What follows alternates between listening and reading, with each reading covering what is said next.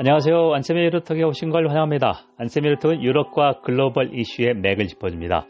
유럽과 세계 그리고 우리를 되돌아봅니다. 일주일에 한 번씩 여러분을 찾아갑니다. 국내 청취자 여러분 반갑습니다. 안세미 유로톡 235회 벤처기업의 허브로 많은 베를린의 주제를 한번 얘기하겠습니다. 먼저 유럽의 주요 뉴스입니다. 아, 첫 번째로 국제에너지기구국 IEA가 기후변화에 대처하려면 아, 지금보다 재생에너지 투자가 3배 늘어야 된다는 어, 보고서를 발표했습니다.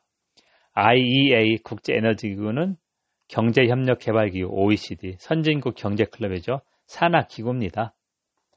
어, 유럽연합의 그린딜도 있고 우리도 2050년까지 탄소 중립을 만들겠다 했는데 이걸 과연 정책으로 실현할 수 있을까? 점점 어, 그런 게 이제 핫 이슈입니다. 그리고 10월 31일부터 어, 2주 동안 영국 글라스고에서 교, UN UN 주제 어, 기후 변화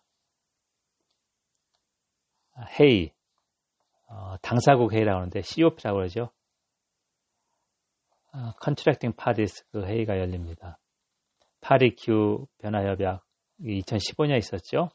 어, 그거에 대한 후속 조치 논의하는 거고요. 두 번째로 영국의 출산율이 83년 만에 최저다.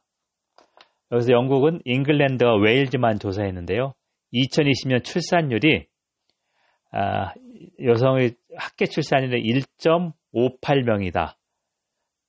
1938년 통계가 시작된 후 최저, 그러니까 83년 만에 최저라는 얘기죠. 어, 근데 우리, 우리한테 이 수치는 부럽습니다. 우리가 작년에 OECD 회원국 최저인 0.84명입니다.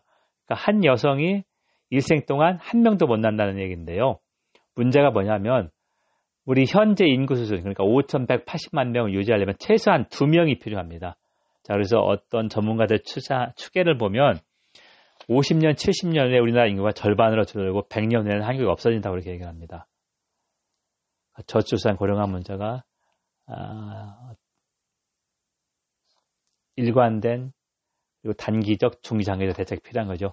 세 번째로 폴란드 어, 법적 탈때 폴렉시트, 폴란드 EU 탈 때 얘기를 했는데요. 어, 앞으로 계속 논쟁이 되고 이거 어, 지난번에 제가 상세하게 설명했는데요. 문제는 영국은 EU가 싫다고 탈퇴했는데 그만인데 폴란드는 문제는 법적으로는 탈퇴한 상황이면서도 절대 탈퇴하지 않으려고 한다면 탈퇴하면 경제가 상당히 안 좋아지기 때문에 폴란드가 EU 회원국이 돼서 가장 경제적 혜택을 많이 받아야 하는데 그래서 이거를 이카노미스트는 더티 리메인이라고 했습니다. 더러운 잔류. 왜냐하면 폴란드 유권자의 최소한 80%가 EU 잔류를 원합니다. 그러니까 유럽연합 27개국국 중에서 가장 유럽 통합을 지지도가 높은 나라인데 어, 우파 포퓰스 정부가 어, 자기들 어, 장기 집권에 유리하게 계속해서 이유하고 어, 불필요한 싸움을 벌이는 것이죠.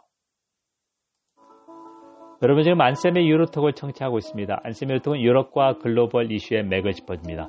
유럽과 세계 그리고 우리를 데려다봅니다. 일주일에 한 번씩 여러분을 찾아갑니다. 오늘은 어, 독일의 수도 베를린이 벤처기업의 허브로 발돋움한다. 유럽에서 런던, 파리와 함께 벤처기업의 허브로 어, 경쟁하고 있다. 이 내용을 한번 해보겠습니다. 어, 첫 번째로 저와 베를린의 추억을 한번 말씀드리겠습니다.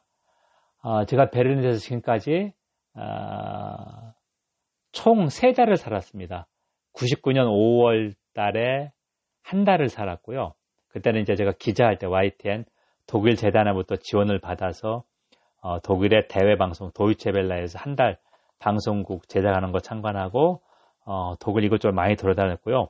그리고 캠브리에서 박사, 석박사 할 때 2004년 1월에서 2월 하고 3월 중순까지 두 달 반, 그러니까, 어, 토탈 한 세 달 반 했어요. 두 달 반 동안 상당히 추웠습니다. 어, 독일 외교협회, 우리 CFI라고 있죠. 미국 외교협회처럼 독일도 외교, 외교협회가 있는데요. 거기 방문 연구원으로서 체류하면서 어, 독일 외교관들 인터뷰를 했습니다. 그래서 이제 베를린에 대한 추억이 좀 음, 여러 가지 있고 그다음에 2019년 5월에 제가 폴란드 크라쿠프 대학에서 교환 교수로 있을 때 아, 크라코프에서 한 10시간 정도 가면 아, 베를린으로 기차 왕복합니다. 매일. 그래서 한 아, 3, 4일 정도 체류했었습니다. 저 99년 처음 갔을 때는 베를린 장벽 붕괴 만 10년 됐는데도 베를린 장벽 주변이 한참 개발 중이었습니다. 그러다가 2004년, 2005년 그리고 2019년에 갔더니 베를린 장벽 주변이 마철로가 질비합니다. 여기 그 소니 센터라고 몇십 층짜리 건물도 생겼고요. 어, 여러 가지 추억이 좀 많은데, 그러면, 어, 베를린은 특징이 분단되었을 때는 제일 가난한 데였습니다. 분단됐고 뭐니까 사람들이 별로 어, 몰리지도 않았고요. 자, 그러다가 통일후 2000년대에서 2090년대부터 2000년대 초반까지 어, 수도인데 이제 한참 공사하고 커지니까 그래도 임대료가 어, 집값이나 사무실 임대료가 어, 독일 16개 주 가운데 상당히 싼 편에 속했습니다. 수도지만 분단됐기 때문에 그래서 예술가 이런 쪽에 많이 몰렸고요. 어, 2001년부터 2014년까지 베를린 시장이었던 사회민주당 중도좌파 인사인데요.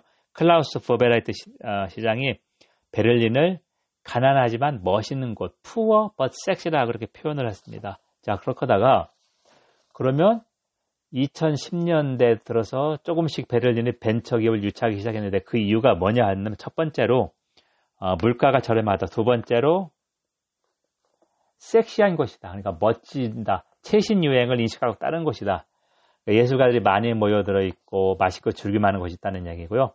세 번째는 아, 이민을 환영합니다. 그러니까 어, 다양한 국적의 사람들. 그래서 베를린 보통 문화적 문화의 용광로로 보는데요. 아, 대외 방송 도이체벨레 제가 아, 즐겨 청취하는데 영어 방송이고 독일어 방송이었는데요. 거기 표어가 Heart of Europe입니다. 유럽의 중앙부에서 독일 말에는 유럽의 주, 중앙에서 Mitte des Europas라는 표현을 쓰는데요. 어, 유럽 지도에서 보면 어, 소련, 그러니까 러시아를 제외하면 유럽에서 어, 대륙에서 거의 어, 독일이 베를린이 거의 중앙에 있습니다.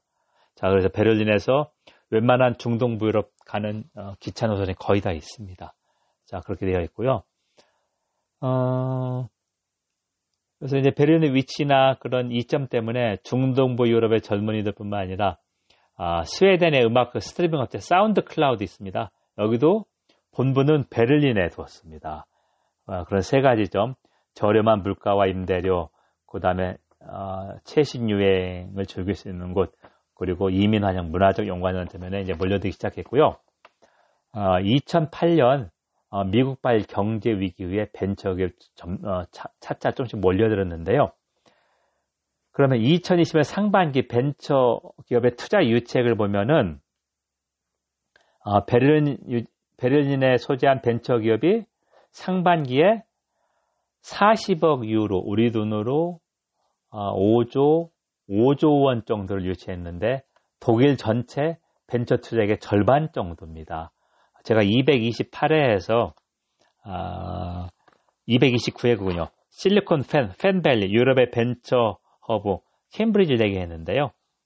음, 베를린도 어, 상당히 많이 아, 따라잡았다 이렇게 할 수 있고 구체적으로 지표를 보면 2014년까지 닥스 30 지수, 그러니까 독일 아, 증권회사 지수가 닥스인데요. DAX 어, 30대 우량 기업에 베를린 기업은 하나도 없었습니다. 그런데 2021년 9월 말에 닥스 30, 30, 지수 30이 40개 기업으로 확대됐는데 여기에서 5개 기업의 본사가 베를린에 있습니다.